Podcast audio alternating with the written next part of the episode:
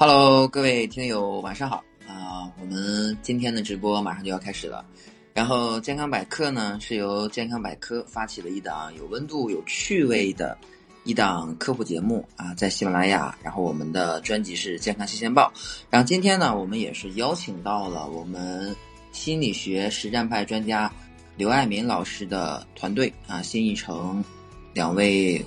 我们的心理咨询的老师，然后今天其实给大家主要聊的呢，还是关于高考的一个呃问题，因为我们在五月上旬的时候，应该是我记得是五月十几号，我们在离高考前还有一个月的时候，我们做过相关的一个呃一个话题，然后让我们刘爱民老师跟大家聊了聊。然后今天呢，然后刘爱民老师正在微博给大家上公开课，然后他的微博结束之后呢，会来到我们的直播间，然后跟大家。交流，然后今天我们邀请到的呢，在麦上的是我们的，呃，石老师，然后还有我们的刘鑫老师，然后石老师和刘鑫老师可以给我们的喜马拉雅的朋友们打声招呼。大家好，喜马拉雅的朋友们，晚上好。嗯，还有我们的刘鑫老师。哎，我是刘鑫老师啊，喜马拉雅的朋友们，哎，大家好。哎，其实。在我们上一次上一次给大家去做完直播的之后啊，然后我这边其实是收到了一些呃家长嗯，还有一些我们的学生，然后给我们留的一些这个留的言，然后给我们私信的，然后我这边也做了一个小小的一个统计，然后稍后呢我会跟大家去呃这个。读一下，然后他们现在遇到一些问题，然后我们可以让我们两位老师根据这个实际情况，然后如果说我们的听众们然后遇到了相同的这些问题的话，看看是如何解决的。然后在刚才没有正式开始直播之前呀，然后我还在跟呃我们的我还在跟我们两位老师去做一个简单的一个沟通。我说两位老师可能说在呃这个。咨询的这个过程当中，可能会遇到很多的，像比如说高考前，然后还有几天，甚至说还有一个星期，然后还有近几天的时候，可能会遇到一些案例，然后也会跟大家去做一些分享，应该怎么去处理这方面的一个事情。其实我们今天呢，还是要聊高考的这种焦虑，而且呢，我在。呃，这周呢，我大概看了一下，好像北京的这个高考时间已经确定的是确定在了六月的七号和八号这两天，好像现在还有十几天的时间。因为我们上一次聊到一个问题，就是说，如果说就在这十几天甚至一个星期的时候，我们我们的这些高考的孩子们可能会遇到这种焦虑啊，这种情绪不安呐，或者是紧张。然后如果说我们这个时候再去找到我们的。心理老师进行去做辅导的话，然后我们会这个呃时间周期会不会太短？然后会不会有效果？然后石老师可以先给我们回答一下这个问题。嗯，就是十十多天的时间来做这个咨询还是来得及的。那么我们大概能够给他做呃三次左右的这个咨询啊，深度的这个咨询的话，能够起到很好的一个效果。但是呢，我觉得还是应该。提早一点可能会更好一些啊，这个我们对孩子的了解的情况啊，对他的这个提升可能会更好一些。呃，就是前面我们就是遇到了这样一个孩子，就是这个孩子也是在高考前十多天的时候，他就怎么也不愿意去这个复习功课了，不准备去参加这个考试了。然后爸爸妈妈就特别紧张啊，这个奋斗了十多年了，到最后这坎节儿上了，你不去了，很着急，然后来来做这个咨询。而且前面的时候，他家里面、学校里面都觉得这个孩子是清华的苗子，从小到大学习都是特别棒的。但是到最后的时候，就就变成了这个成绩越来越下滑了，他就他就害怕的再也不敢去了。然后说，我我怎么也怎么也不不去那个不去参加高考了，然后后来还是紧着就来做这个咨询，然后呃也是这个十多天的时间来做的这个咨询，那么经过了大概三次到四次咨询以后，呃帮他调整的状态也不错，当然最主要的还是他家长的这个状态要调整，因为他家家长从这个孩子小的时候就跟他。一直跟他灌输这个概念，说他是一个清华的苗子，一定能考上清华。这个孩子压力太大了，临到这个快要高考的时候，他就绷不住了，呃就崩盘了，就像我们今天说的这个，他就是真的心态崩了。那么从他一个是孩子这个地方调整，一个是从他家长那个地方进行一个调整以后，这个还是顺利的，还是考上了他这个没有考清华，但是考上了那个重点大学，哦，结果挺好的，嗯。对，那其实就是说，石老师想跟大家表达，我们在可能说，呃，这个时间上可能会有一些紧张啊，比如说离高考还有十几天，但是我们做这种心理上的辅导的话，其实还是有非常非常好的这个效果的，对吧？你比如说，我们从家长或者说从孩子上进行双方的这个心态上的、心理上的这种调整，也可以达到我们这个。呃，缓解这种情绪的这个这个作用，因为我刚才从刘老从从这个石老师的这个呃小小的案例里面，我听到几个比较关键的一个点，就是我们现在好像孩子的这种焦虑，大多数是来自于父母，因为我们在收集到的一些信息来看的话，基本上就是父母会非常非常的看重高考这件事情，然后呢，好像就跟就给了孩子们这种压力了。对吧？好像是在在您的这个咨询的过程当中，是不是这种情况是比较多见的？对，就是这个。其实很多时候哈，这个父母给孩子的这个压力，他不是那种有形的。比如说，呃，老是，比如说在，特别是临考之前哈，不是说那种有形的啊，你要呃好好考啊，这些可能不会不会这么多。但是呢，他会从他那种无声的这种语言里头，就会给孩子非常多的压力。比如说他那个，就是这夫妇俩吧，就在家里面，呃，一点声音都不出了，呃，这个这个妈妈呢也不做卫清洁卫生了，然后这个这个爸爸呢，这个平时要看电视啊，或者手机啊，弄弄点什么小红书出来放放点什么视频啊，这这现在也没有声音了。那孩子坐在他自己的房间里头，听到外面一点声音都没有以后。就是说，他感觉这个生活已经跟他平常的这个生活状态不一样了，以后他的心里面压力是非常大的。他心里会怎么想呢？哎呀，爸爸妈妈都这样了，一点声都声音都不出了，这么配合我，我要是考不好的话，我怎么对得起我的爸爸妈妈呀？就会有这样一种心态哈。有了这样一种心态以后，他就很容易在这个时候，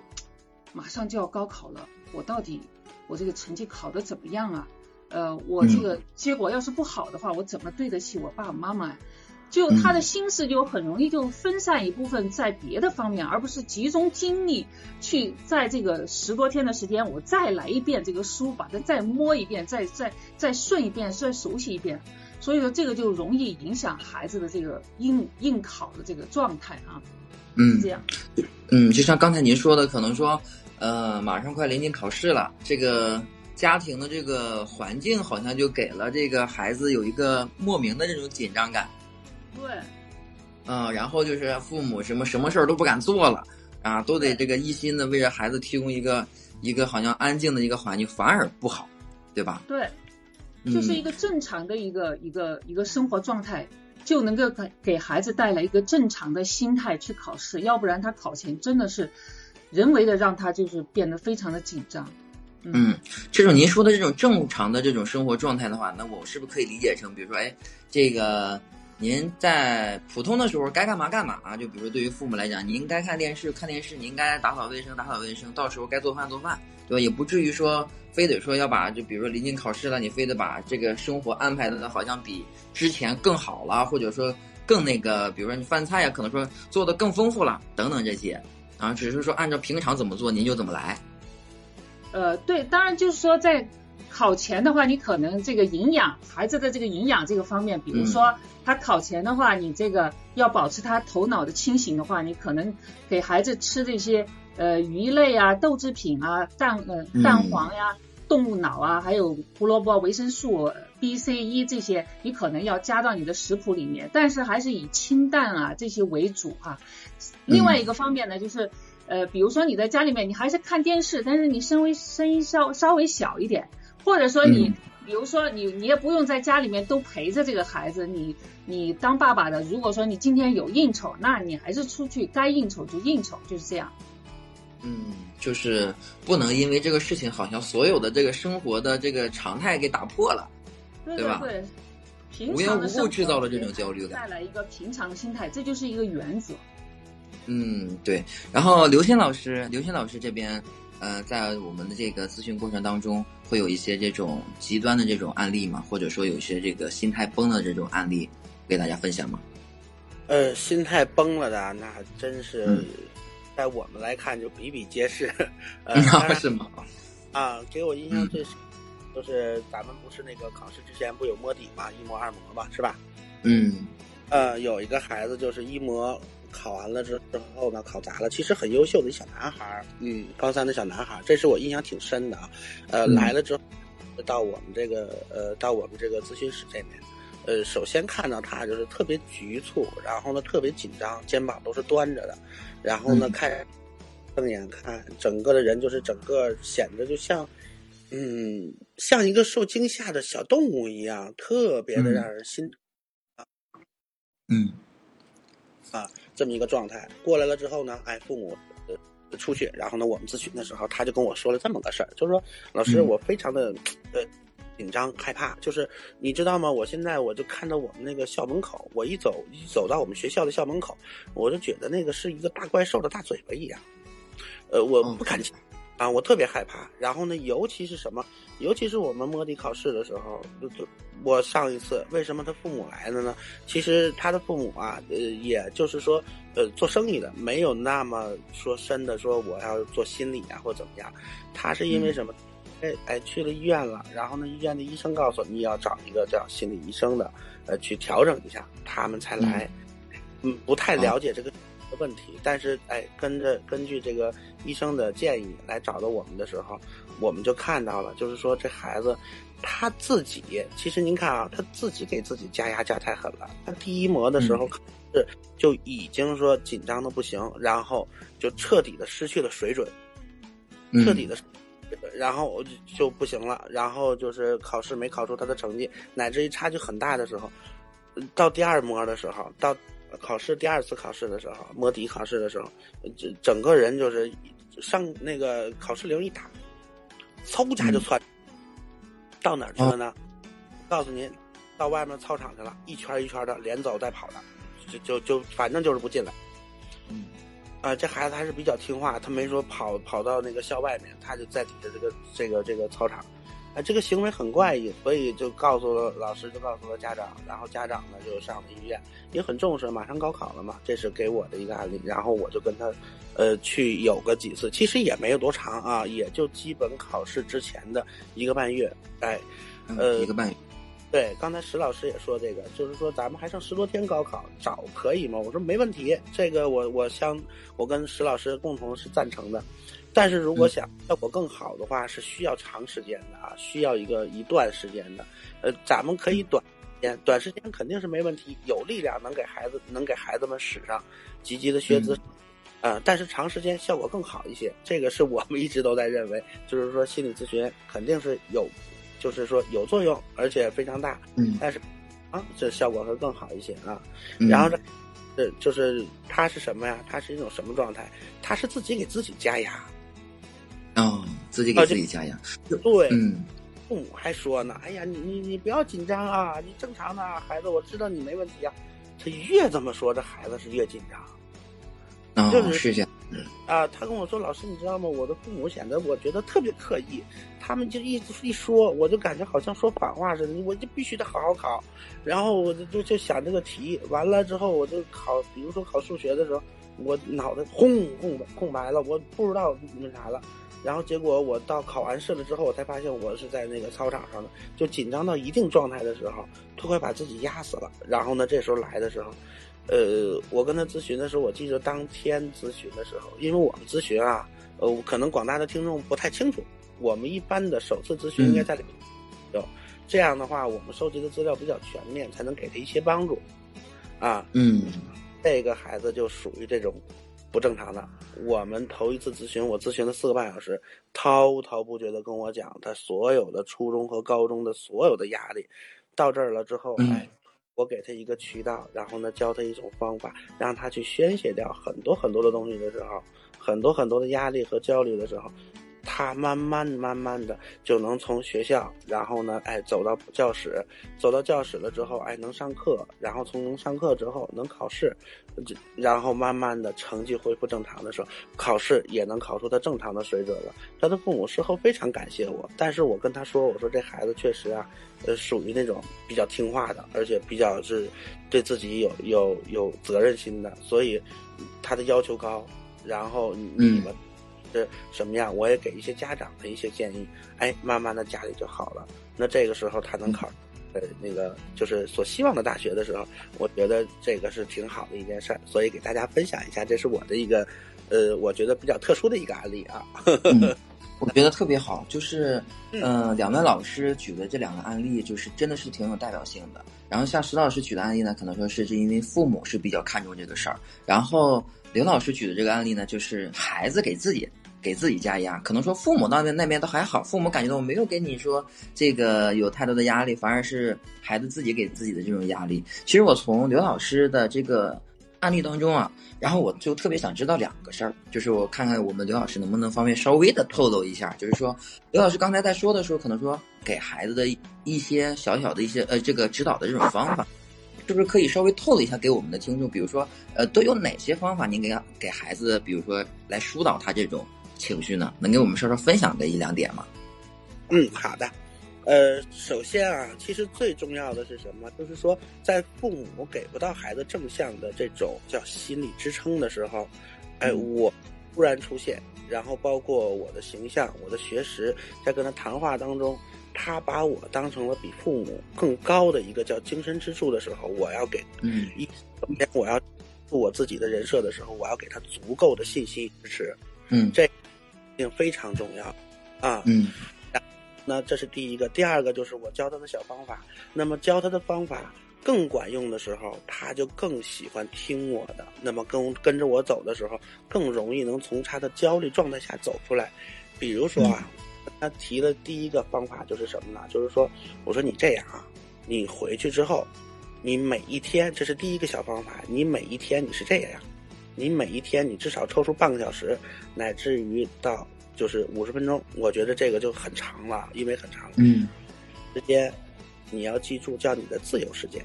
就是说你不是说你是学习的机器，你也不是说你家光宗耀祖的机器，你是个人。那有人就应该有需求。那这个时候，哪怕这这一个小时之内啊，就是这半个小时或这五十分钟，你说老师，我说了，我说这一小时。老师说了是属于我的，那我不想学习了，那我就可以做一些我喜欢的事儿，哪怕我是到床上我自己躺会儿放空自己，我说这个都非常棒。他去做了一个这样的放松训练，也是我的一个小课程啊，教给大家啊。然后呢，他去之后呢，果然就是什么，因为他成天在学习题海当中翱翔的时候，脑子里没有别的，那这个时候越学习越焦虑，就像一个人，就像一个咱们。嗯，男生啊，你可能不用，就是女生也有皮筋儿一样，哎，做头发的皮筋儿，它要是缠的特别紧，对，缠到什么时候特别紧的时候，你会发现你再用它，松开了之后，它就失去弹性了。嗯，是这样的，也一样啊。你要为什么咱们老祖宗也都说叫叫劳逸结合，你不能光紧，你也得有松。那这样的一个心心态。变化的心态，它是一个健康的心态，不是说成天紧张。你要是紧张到十呃一年也好，或者是一个月也好，那这个时候你就失去了那种叫松的那种状态的时候，他一定会考不好，因为他时时刻刻都在紧张。嗯，是这样的，确实。对，我给他第一个是这，第二个呢就是你。必须得按时的，就是说咱们正常的睡觉。比如说现在高考了，你可能后一两点钟睡，那正常是这样。咱们拼一下，咱们是个小男生，对吧？哎，嗯，活了，都是一个肩膀，一个一个肩膀扛一个脑袋，是吧？咱不怕任何人，而且咱三年。状态是非常好，状就是学习的也学习成绩也非常好，你的状态在这儿是吧？你值得拥有你现在的成绩。那咱不怕任何人的时候，咱一定要把作息时间搞好。你别到时候就因为这点小事儿，我就跟他说，我说这这点小事儿其实并不小啊。我跟他说，就是因为这点小事儿，你把这个高考弄砸了之后，那后悔的肯定是你，是吧？咱不说你父母的事儿，先说你。我就跟他这么说，我说作息时间，你比如说别人可能一两点钟，那咱们可能一点就预热，两点必须睡觉。我说你喜欢。别的东西，那这个时候咱们就要去听一些，比如说晚上，呃，在个喜马拉雅上，咱们就有是吧？助睡眠的，比如说风声啊、对，水声啊，是吧？哎，一些个自然鸣啊，是吧？哎，这些让自己啊放空的，咱们就听着就行了。包括这个孩子还跟我说：“老师，我挺喜欢叫郭德纲的相声。”我说：“也行啊。”我说：“郭德纲这不是从零零几年开始火的时候，到现在有很多人就是，比如说上大学也好啊，还是什么也好，说有陪睡之恩，谁睡觉的时候都放郭德纲相声。对，是这样的，是吧？这陪睡之恩是吧？我说这个我也支持你，可以没关系，你看点听点喜欢喜欢笑的，什么？开心的，哎。”神经松弛下来，自然就睡眠就来了，就很好。我说这样也很好。然后呢，第三个呢，我告诉他的是什么呀？一个方法呢，就是第一个方法就是让他自己放松，学会放松，对吧？第二个方法就让睡眠肯定是要要跟上，作息时间肯定是要规律。第三个方法，这个时候我告诉他了，我说考试啊，呃，紧张是没问题的。我说孩子没关系，你就像我们大人来说。我不知道那个顿顿啊，你们几个是怎么样？虽然九零后咱们差着那啥，比如说你们考车的时候，就是考车的那个驾驶证的时候，考试就是不啊，说内考啊，你们有没有紧张啊？其实也紧张，是吧？呃，别说别的啊，就是你考之前有人挂科了，你都心思都哎呦，是吧？都得揪一下子，哟，前面没错是这样的，是吧？哎。我说你别说孩子，我说你别说你啊，你看我们大人考试都都紧张，这个紧张是正常，但是正常的是在一个值之内，你的焦虑值不要太高，但是啊，不可能没有压力，人无压力是轻飘飘。我跟他这么说，我说你这样啊，嗯，你要说觉得太紧张，大脑一片空白，我说孩子没事啊，你别怕，哎，那个刘老师教你，咱们用一个什么呢？咱们用一个叫呼吸法的一个一个是一个放松的方式啊。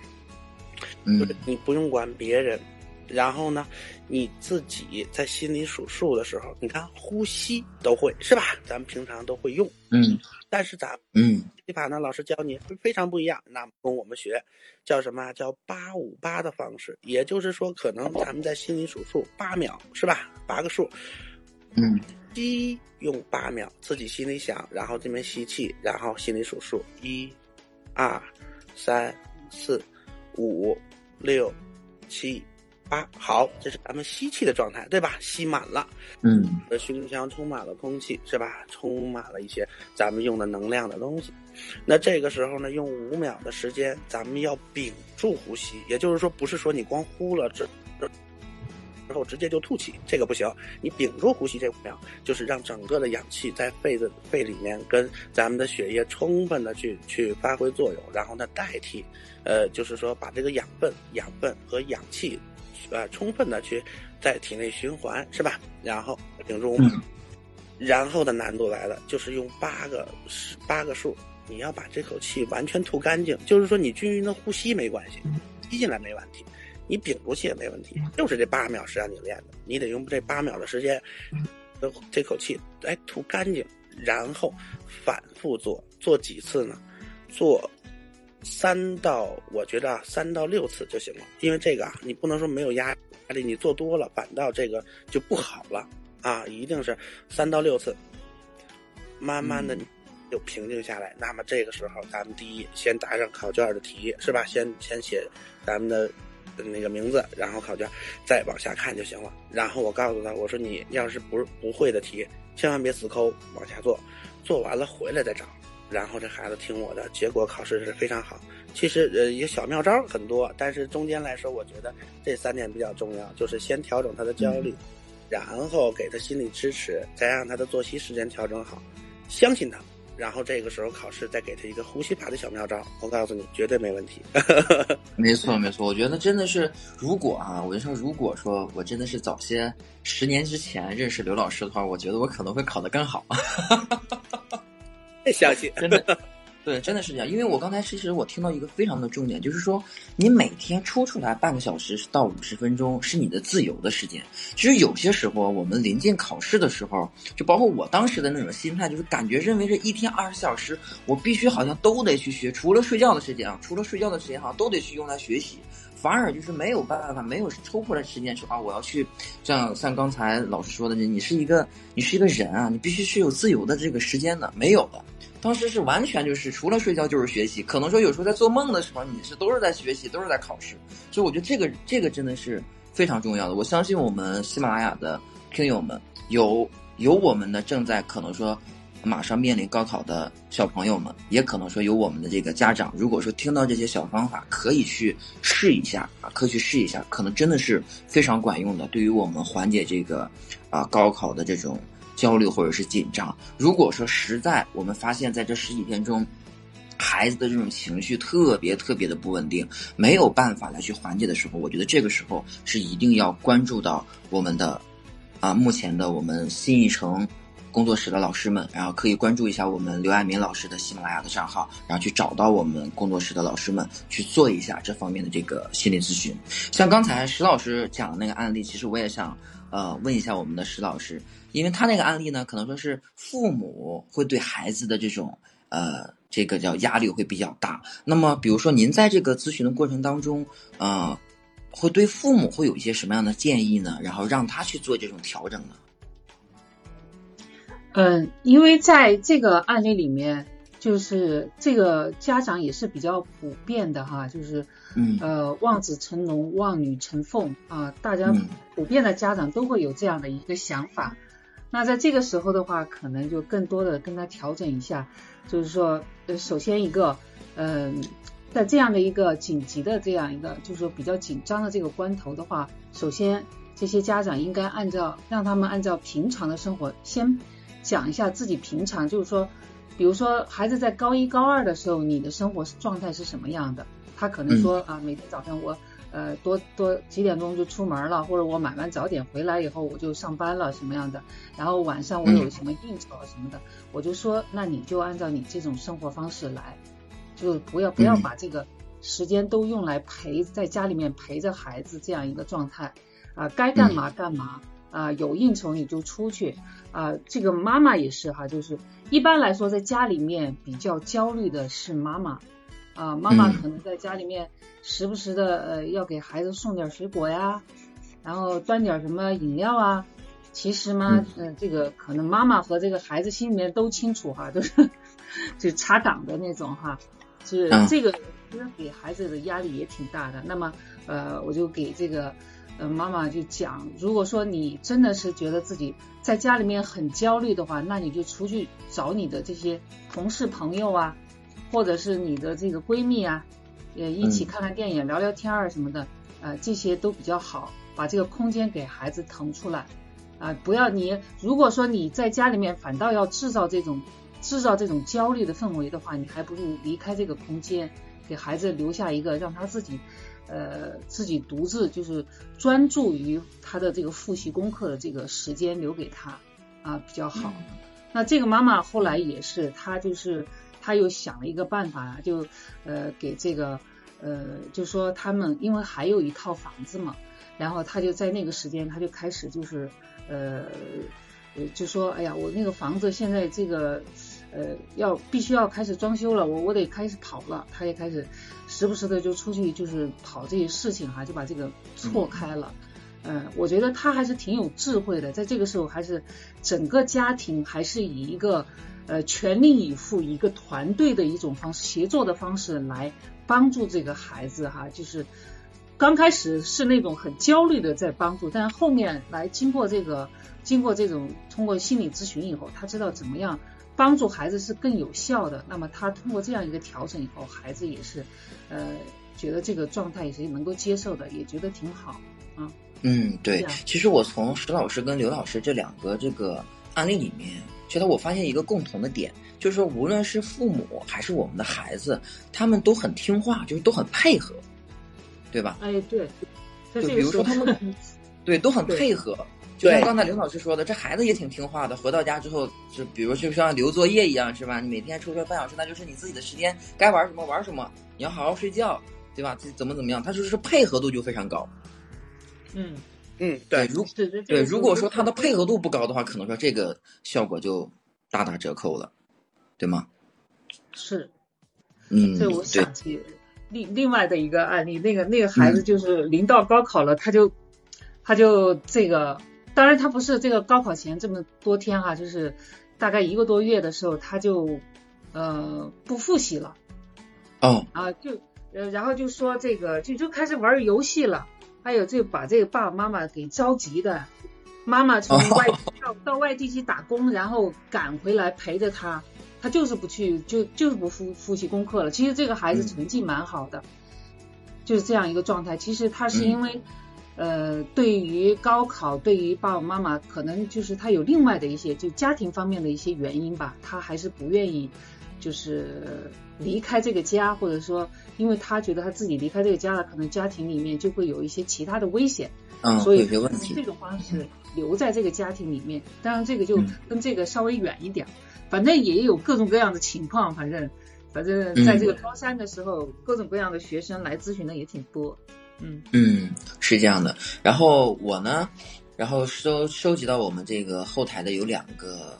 小，就是他们的留言啊，这两位都是个都是学生。然后我给给给我们的石老师稍微读一下，然后看看我们石老师应该是怎么解答这个问题。首先第一个就是他是这么给我们留言的，他说。呃，我是一名复读生，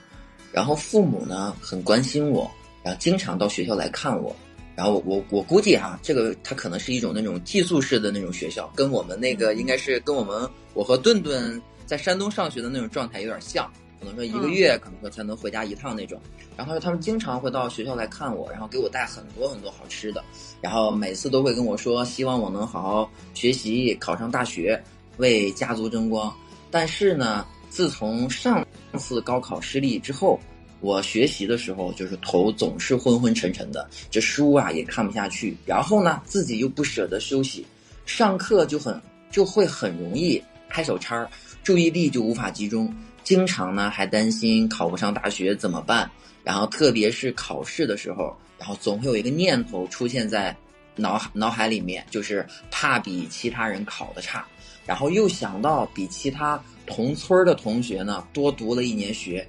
如果呀考不上大学，就无颜见江东父老了，而且呢还丢尽了家族的脸。我总是在想，如何能把学习成绩提上去呢？因为呢又怕休息会耽误时间，而影响我的学习成绩。然后有时候教室和宿舍的灯都熄灭了，我就在路灯底下继续学习，继续看书。考试之前。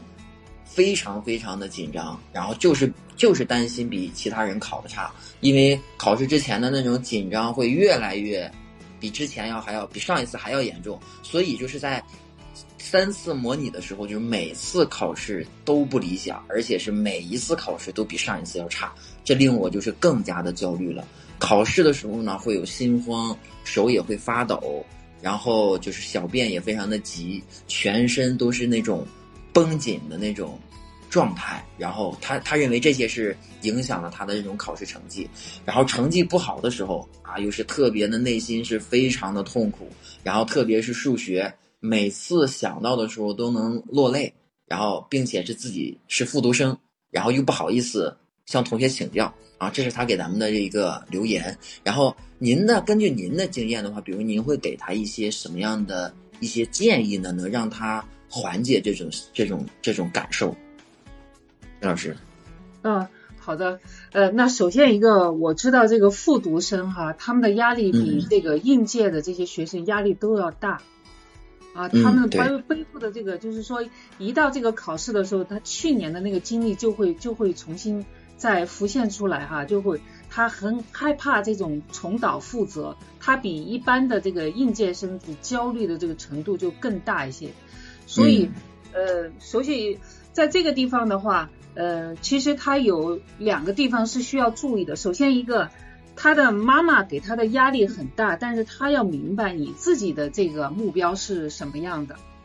呃，你虽然说妈妈爸爸爸有他这个想法，但是你自己要有自己的想法。呃，你的成绩是一个什么样的水平？你能够垫垫脚，可以达到一个什么样的水平？你可以往这个目标去努力。如果说你一味的按照你的爸爸妈妈的这个目标去努力的话，你的潜意识就会告诉你你不行，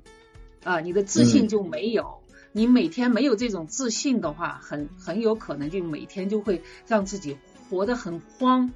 就抓不着、拿不着东西的那种状态，你的学习也集中不了这个集注意力哈。然后呢，就是说他他像他这样一个一个状态，又是复读生，然后呢每天又想着这个爸爸妈妈给的这个这个期待，他自己也有这个期待，而且我感觉他有一个呃最呃。他自己给自己加压加的太厉害了，你每天还要这个晚上很晚去看书。呃，刚才刘信老师提到的一个方法挺好的，就是说你每天需要有这样一个，就是学习和休息要有这种置换，因为我们这个大脑它它不是一个机器脑哈，就是说你给它加足了油，你就二二十四小时跟它转都行，它是不是这样的？你就是发现你就是。对于一个非常感兴趣的东西，你注视的时间长一点点，你都会发现这个会有这种视觉的疲劳。就是我们的这个神经系统它有这个规律，所以说它把自己架的那么高，那么高速的运转的话，它的效率肯定是会差的。所以说，一个是他每天就是要把自己的这个学习的时间要安排好，每天要，比如说你。看一个小时的书，你要稍稍的休息一下，站起来活动活动这个呃运动一下肩膀啊腰啊，然后做一做深蹲啊，呃然后呢，比如说你可以找一点时间，你可以比如说出去跑半个小时，微微的出一点汗呐，呃这样的比较好。然后呢，最主要的是他一定要有自己的目标，根据自己的水平来定一个目标，不要太受妈妈爸爸妈妈的影响啊。嗯，因为我从他的这个案例当中，其实我刚才在直播之前，我就是做了一个，就是小小的这种回忆，就好像这种，比如说像，呃，我从他的这个表达中，他应该是一个农村的孩子嘛，他好像就是有一个，就是我是个人认为啊，他可能可能有一个就是小小的认知方面的一个错误，就是他他感觉好像我考不上大学，我就没有办法为家族争光了。就是就是这种这种思想，好像是给他的这种压力是非常大的。就比如啊，我今我上一年没有考上，哎呀，我这个本来就是复读了。如果说我今年我再考不上的话，哎呀，我真的是没有办法，所谓的就像他表达的一样，没有无颜再见娇农父老的这种感觉了。好像他对他对这个对他对这种考上大学的这种怎么讲叫期待值，或者说好像是个目标，好像是有问题的。我个人是这么看看的。这个这个呢，就是说可能很多很多农村的孩子可能都会有这种想法，因为这一条路是最经济的，也是大家都都比较羡慕的啊，比较称道的一种方法，就是从通过这个考学的上方方法的话，走上这个呃，就叫更高一个层次吧。呃，这种方法可能是在农村哈，就是说普遍，即使在城市里头也会是这样一种。它一个是呃能够快速的，而且能够就是说呃很快的上到一个更更更更叫什么呢？更经济的一个方法，能够上到一个另外一个层次。呃，但是呢，其实呃其实呢，就是说我们成才的道路是呃千千万万的哈。就像有一句话叫做什么呢？英雄不论出处，就是你只要。啊，有自己的目标，你实现了你的目标，这就是成功，这就是成才。最主要的还是要自己自己有自己的这个目标，就跟他的这个学习是一样的，一一个道理。对，然后我们的顿顿老师，因为我跟顿顿老师的这个受教育的背景应该是基本上是一样的。顿顿老师，像刚才我读的这个小小的这个案例，有没有勾起你一些小小的对于高考的那种回忆？呃，我就我就记得好像特别清楚，呃，我那会儿应该是高高二，就是就是我们我们那个教学楼后边，教学楼后边就是我们那个宿舍嘛，我就我们就好像那会儿是上晚自习，晚自习结束了以后呢，可能有九点，九点你又不困，对吧？就想着我得考个好大学，然后呢，我们就我们就在那个。有我们那个就是宿舍旁边不有一个小的那个那种小卖铺嘛？小卖铺它是有一个铁门儿，就是它那一家那个那个小卖铺是在校外的，但是它有一个铁门是可以通到我们那儿的，就它就有一个灯嘛。就有一个灯。然后我跟我我跟我同桌就就每次下了晚自习，然后我俩也不那个也不走，就就在那个小灯下边看书。然后其实当时的那个感觉，就就好像。就好像看的不是书，我就好像就是有有一股力量在推着你往前走那种感觉，你知道？看的不是书，看的是青春。哎呦，对对，早偷光啊，真挺棒的啊！啊，就就好像因为因为我的我的那个就是考高中那个成绩，我我觉得不是太理想，但是我就到了到了这个高中以后啊，就好像忽然间就哪根筋就就对了。是吗？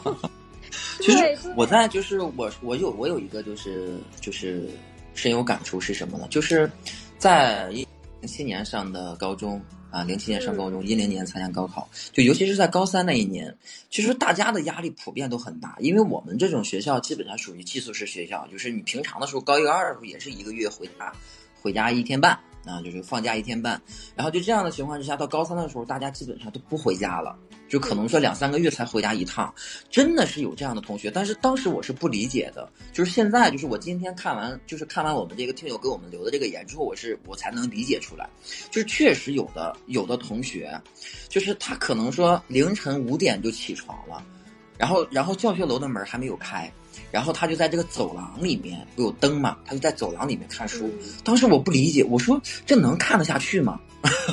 我是不理解的。然后还有就是，就像顿顿，就像对，就像顿顿顿顿说的，就是晚上的时候，有时候我们九点半下晚自习，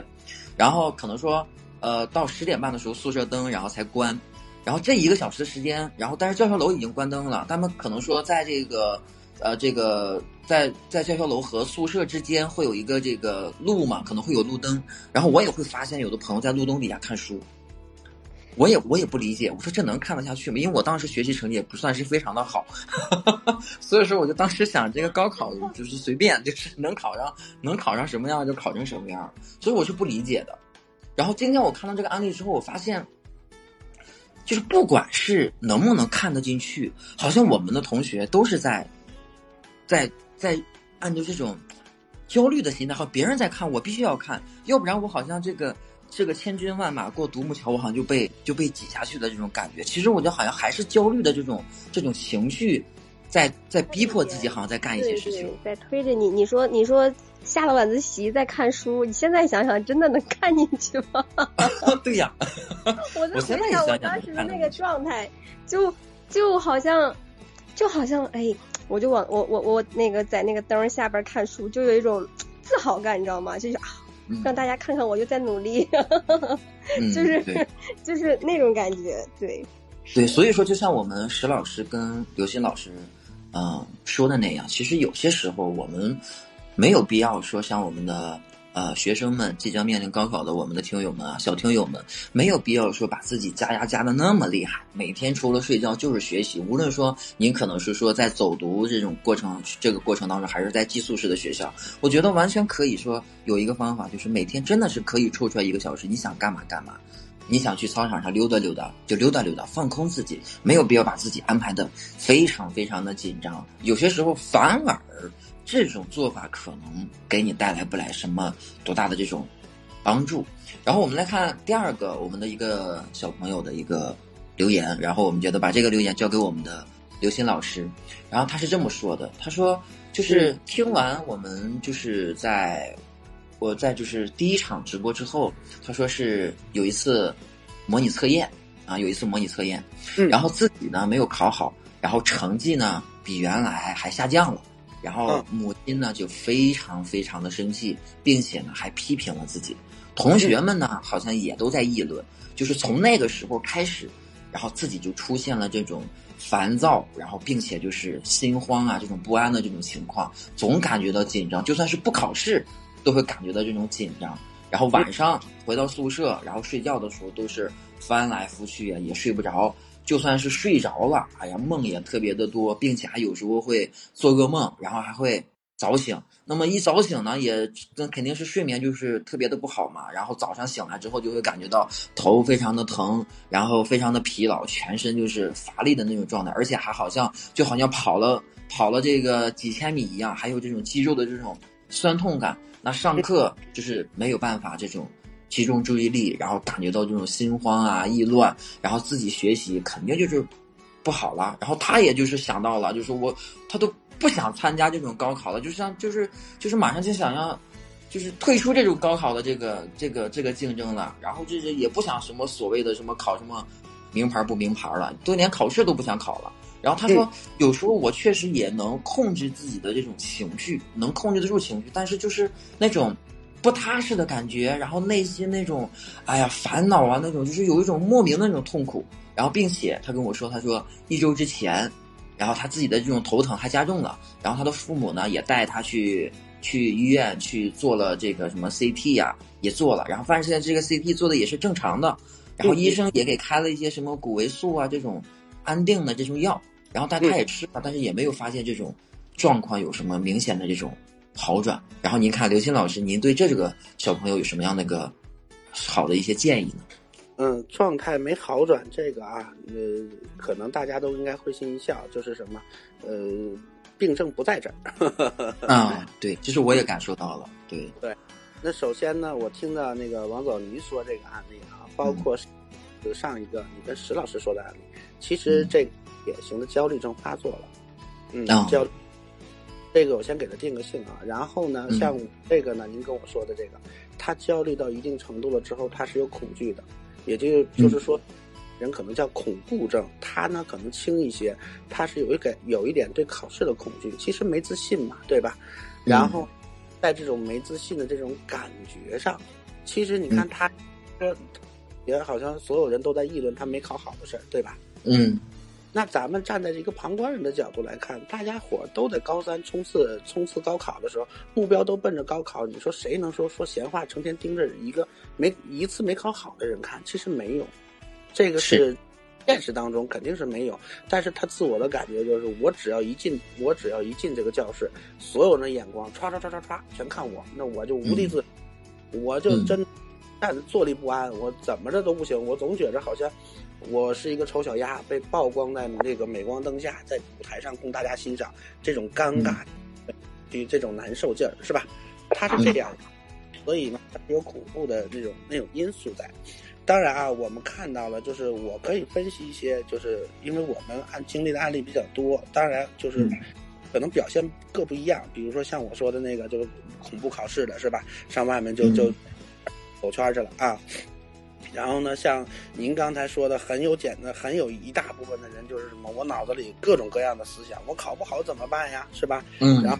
我的爸爸怎么说我呀？我的朋友怎么看我？以至于什么都学不进去，因为你脑子里装满了这些东西，什么东西都进不来了。是的，是这样。啊，有很多的。然后包括我们还有什么呢？就是有一些案例，这是我我能想到的，就是哎，老师，我跟你讲，就是来我这儿了，就跟我讲，老师，我跟你讲，我们那个班主任。缺德了啊！他那天他怎么怎么地，他就对我不好，我就不公平，我就生气。哎，他到其实是这个考试是为了自己的这一辈子，他为了跟班主任怄气，就我不行，我不能让他顺心，怎么怎么样，就把自己整的就非常的低，这个状态也低。考他还觉得好像报仇了，其实不是，其实是什么？有大部分的，就是说这样的考试学子产生的这些问题，追根究底，有些时候会会看到。他不是很自信，就是压力过大了之后，我的状态肯定不行，不行了之后，我是有个内心心当中是有个退路的，就是说，我状态，我其实我学习挺好，但是就是因为这些状态在这儿的时候，我就没考好，就是这些状态，不是我不行，他是有个退路，知道吧？所以，这个啊，对于这个女生来说，呃，我不知道这是男生女生啊。第一，她应该是个孩子，她是个女孩子，女孩子是吧？哎，首先第。就是，呃，我肯定要倾诉出去一些东西，这是我给他的建议啊。嗯嗯，就是倾诉出去一些东西。对，父母可能不理解，但是我的脑子都装，就像是什么，就像是一个水壶一样，它装满了水，水都开了，就是没有水的地方都有水蒸气了。那你放心，它什么东西都搁不进去。嗯。那何不如咱们找一个渠道，从壶嘴里面倒出一些水，那我们还能装一些个学习的东西，它是这样的，嗯，对吧？所以你得找让嘛让这个孩子去找找谁呢？就是说，比如说你要是说跟父母跟母亲一般都比较近啊，女孩来说，那么这个时候可能来说也考虑到可能青春期，这可能跟父母啊没有那么多话，这也没关系。我跟几个要好的朋友说，我哪怕我就花钱请他们吃个饭，哎，在饭桌上我就把我这些个自己的担心和焦虑说一说，然后呢，他的朋友肯定会给他一些支持，那这个时候对他还是一种帮助。是这样的，我觉得从这个从他的留言当中，我感受到，嗯，这位妈妈好像做的也并不是特别的好，就是因为这种一一次的一次的这种没有考好，而且还批评了自己的这个孩子，他可能这种受打击的这种心态会更加的更加的重。啊，对，所以我们接过这个很多是这样的，就是说父母可能在那个，呃。支持说，那你怎么找心理老师了？你又不是神经病，这就是大家一个误区啊！心理跟精神是两个两个概念。但是我们每次我们都只能是说什么？我说孩子，你这样，你本身高考很焦虑的这种如热锅上的蚂蚁，那你跟你妈不如这么说，你说我找一个，就是说，呃，找一个什么呢？呃，就找一个心理写的一个老师。是吧？嗯，哎，因为压力比较大，状态不太好，让他给我疏解疏解。嗯，哎，我们进入心理的咨询，然后呢，对孩子帮助很大。回头父母也认可这事儿了，是觉得好像啊是这样的一个心理老师。那么这个时候，我的孩子是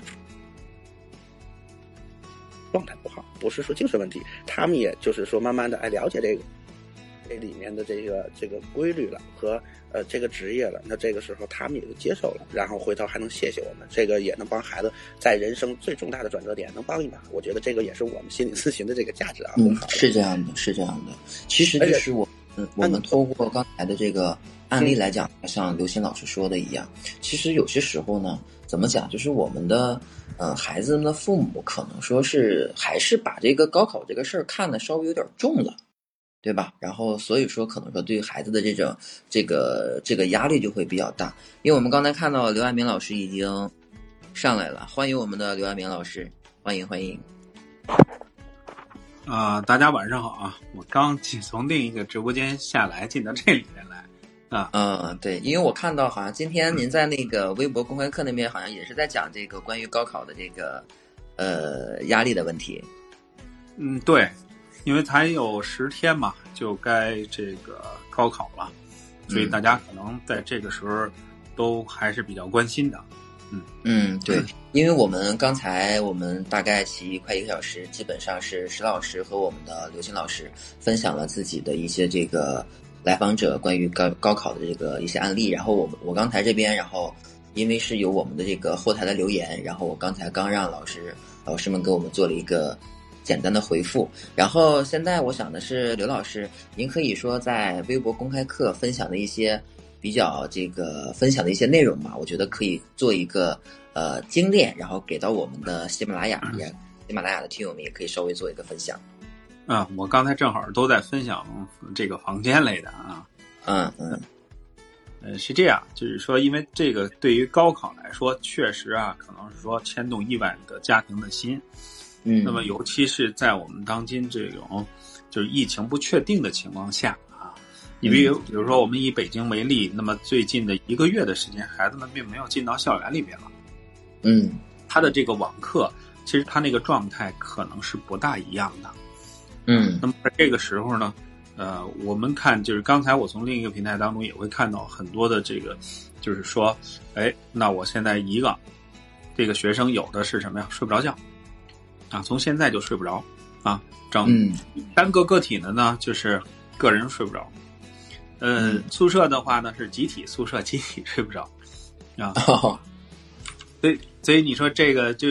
我们想啊，就是就是如果不在北京或其他他能够集中的上学的，那么在这个时候，其实呢，这个宿舍里边可能每个人都会觉得紧张万分，是吧？争分夺秒，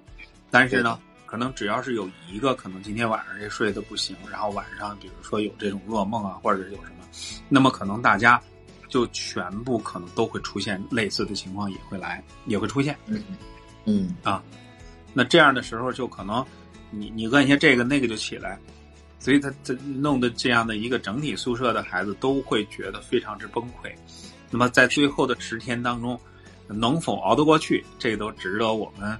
去来揣测的啊，究竟行还是不行？所以对于这个来说的话，我们想呢，可能啊，比如说真的在这个学校里边紧张上学的这些孩子，呃，他们的老师是否能知晓？啊，他们的这个家长是否能知晓？这个是我们画问号的。因为在这个家长，因为可能你因为封闭学校嘛，你家长可能不清楚，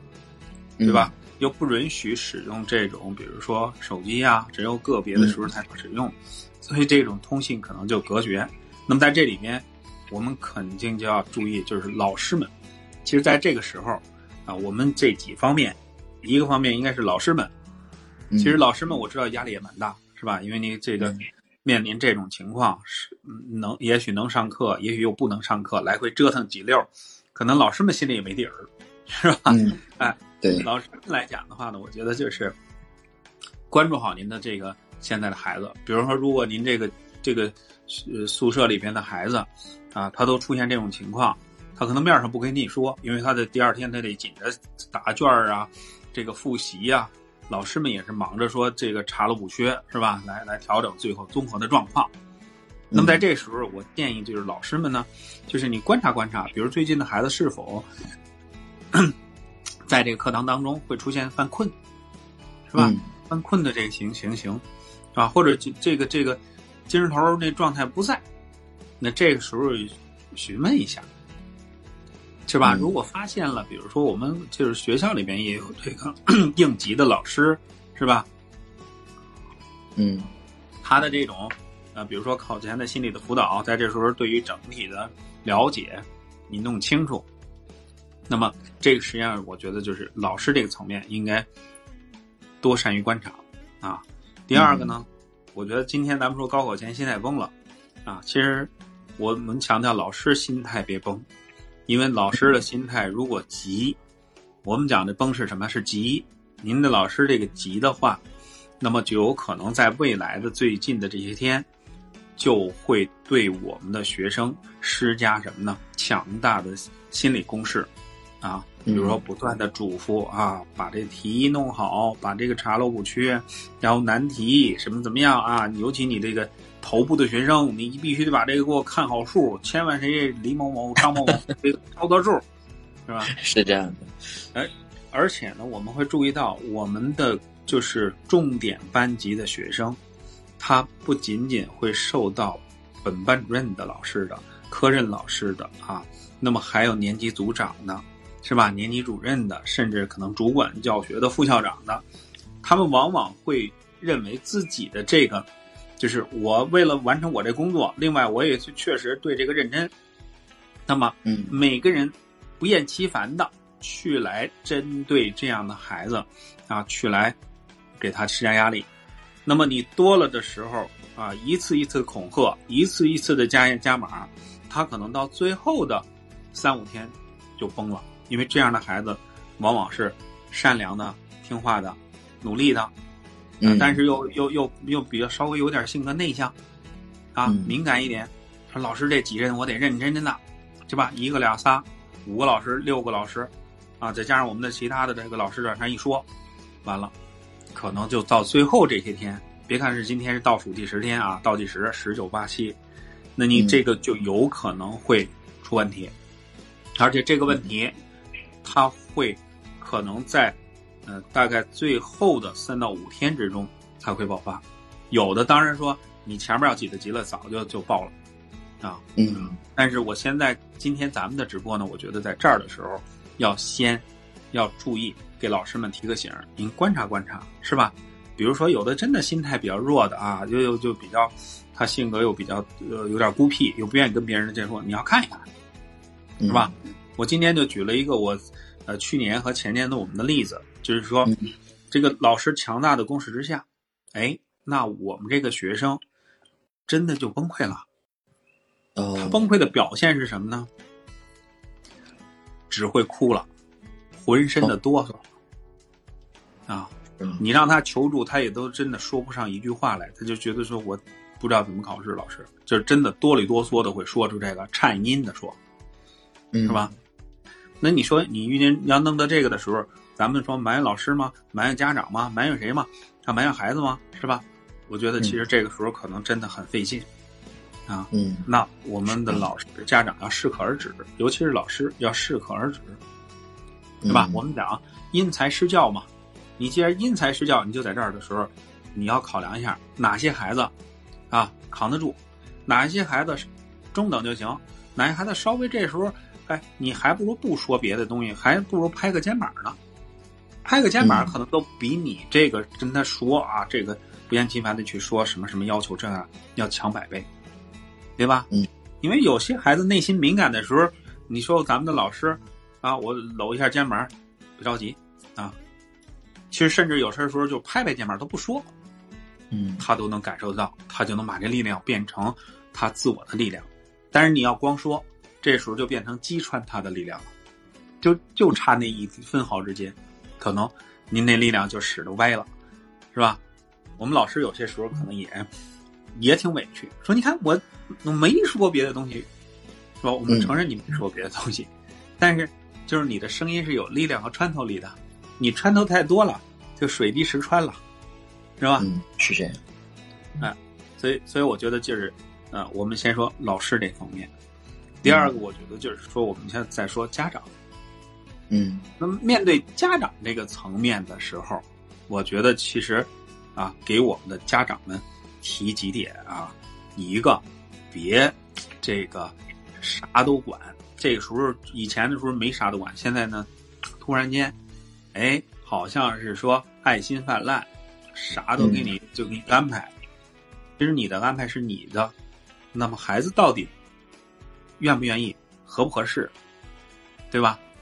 他还有没有这种能力去来接受你再给他安排的各种复习题啊、试卷啊、题海啊这些战术，他能不能行啊？对吧？这时候啊，家长往后退一退啊，别那么大包大揽。第二呢，就是变换了非常规的状态，其实就是什么呀？就是你原来什么样就什么样。你现在突然间，你原来就是咱们要说难听点话，您穷横穷横的，然后到这儿说您老这时候摆出一副笑脸，嗯，完全不一样，嗯，对不对？是吧？对，孩子们就会觉得，嗯，你肯定有目的啊，对吧？你可能到适得其反，哎，你该干啥就干啥去，家长你有家长的事儿，对吧？嗯，所以你别过分的侵占孩子这边，啊，再有呢。可能我们其他老师也也应该说了，比如说我们就是家长呢，就是嗯，不要制造一个家庭当中特别安静的环境，嗯，就是别制造太干净的环境，太干净的环境，呃，这个其实是不好。你比如说在家里边，您都不敢正常说话，是吧？嗯，走路这个蹑手蹑脚，是吧？电视呢？开呢还弄成一点点的声然后俩人这个父母在这里边说话交头接耳。其实你想你 你越这么静的话，那孩子一想你们在干嘛呢？这个耳朵一定得支棱着，是吧？他放大器似的放大他那个听觉器官，对吧？他听觉器官在放大的时候，说白了，他注意力能在集中吗？他一定不集中啊，对不对？对的。所以，所以我们讲就是家长在这个的时候。别在这里边制造一特别安静，是吧？当然，我们现在很多的家长，嗯，不会像过去一样说，那我这边什么这今儿争吵，明儿摔盘子摔碗，这个，呃，再弄一帮人在这家家里边什么打个麻将啊，唱个歌这那的。现在因为疫情也好，或者说大家都重视了这个成绩，啊，重视了高考，可能在这时候大多数不这么做，但也有人。不排除也有人这么做，嗯，那这么做的情况下，那怎么办？那就要什么呢？在这个时候，你就那收敛收敛呗，是吧？你别那个天天这个老跟这儿，呃，就跟孩子父母在这儿老争吵着，是吧？我们别制造这种噪音了，是吧？稍微收敛收敛啊。所以我们讲就是说，对这两个。啊，外力强力的这个介入者，一个就是老师，一个就是家长。嗯，对，那么您您刚才说了一个是老师，一个是家长，那么对于我们将要面临高考的这些孩子们，有一些什么样的呃建议呢？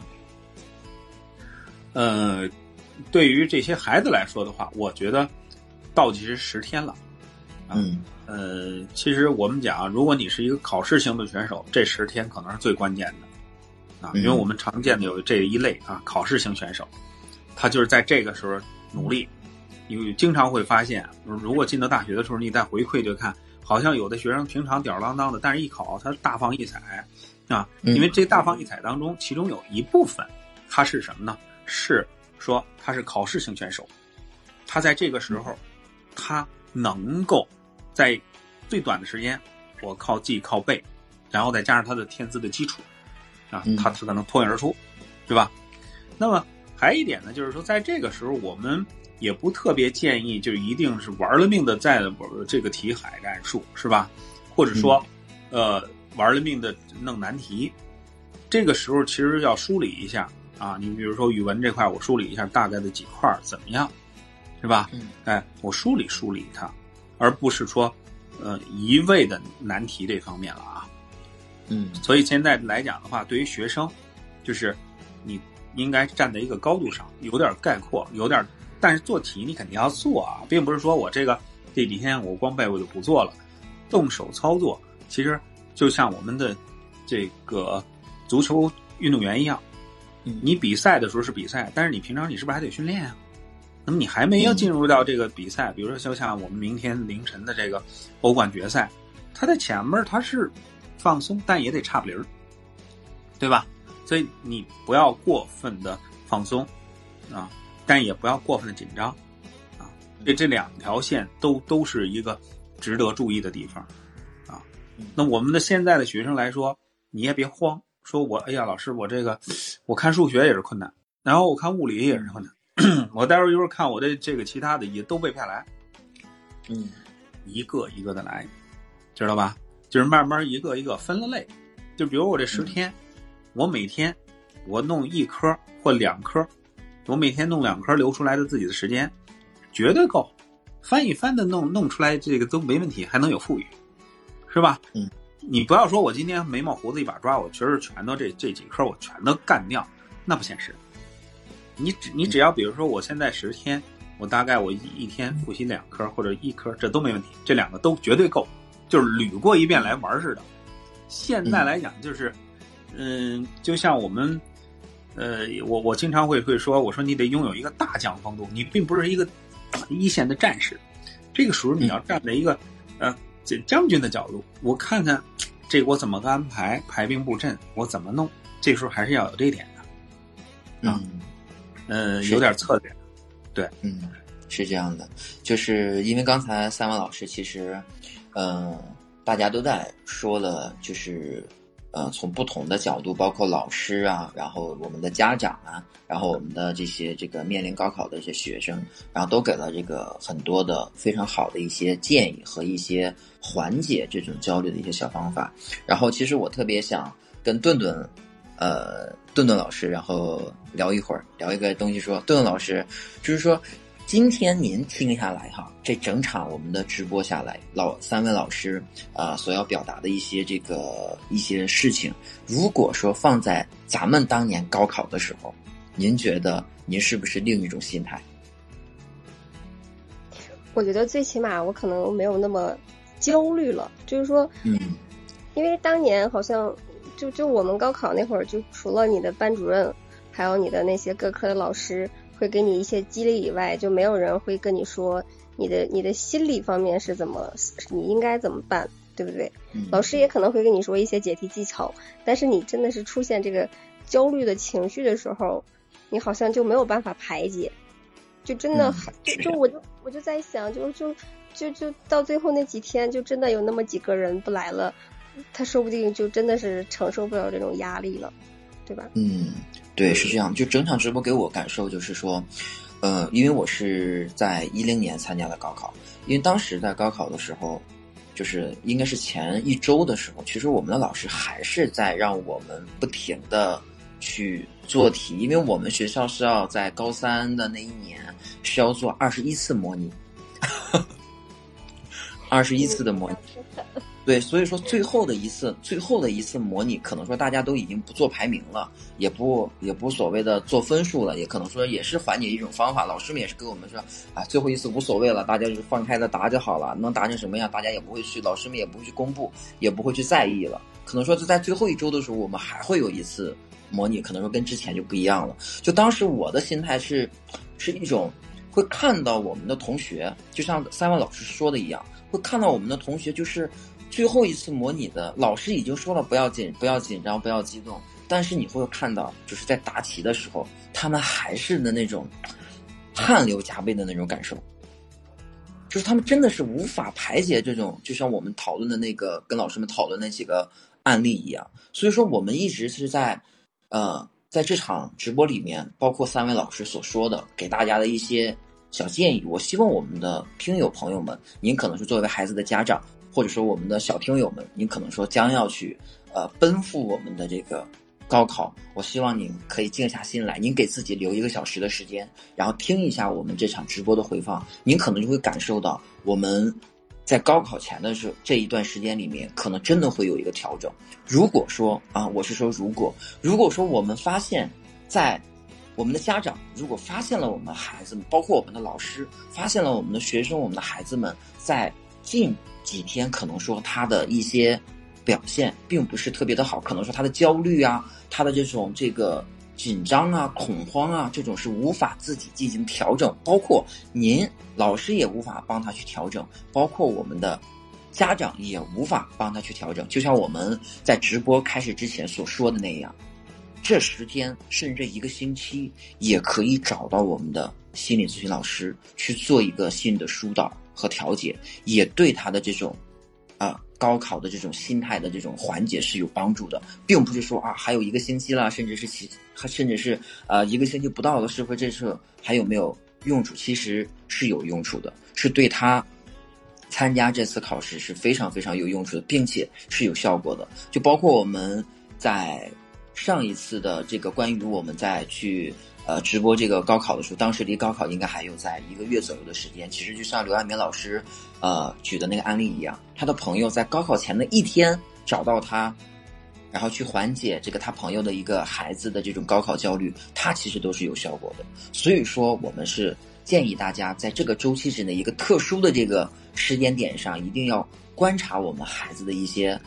一些现象啊，把这些把这个心思放在这个地方，而并不是像我们老师举的那些案例一样啊，这个刻意的让这种家庭的环境啊，保持一种绝对的这种安静啊啊，或者说让大家让我们孩子们感受到这种呃这种呃环境给他们带来的焦虑，而是让把我们的注意点放到孩子的这个表象上面来，然后帮他去解决这些问题，我觉得是非常好的。如果说大家想找到我们。新艺城工作室的老师们啊，大家可以去，呃，加到我们刘老师的微信啊。我们刘老师的微信是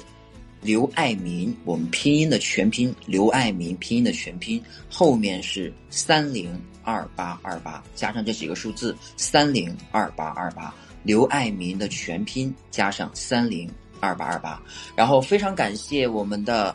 今天邀请到的我们新艺城工作室的老师们，我们的刘爱民老师、石老师和刘鑫老师，非常感谢，非常感谢三位老师给这场直播给我们的听友们带来的非常实用的一些方法，包括给我们的家长们也非常一些实用的建议，非常感谢三位老师。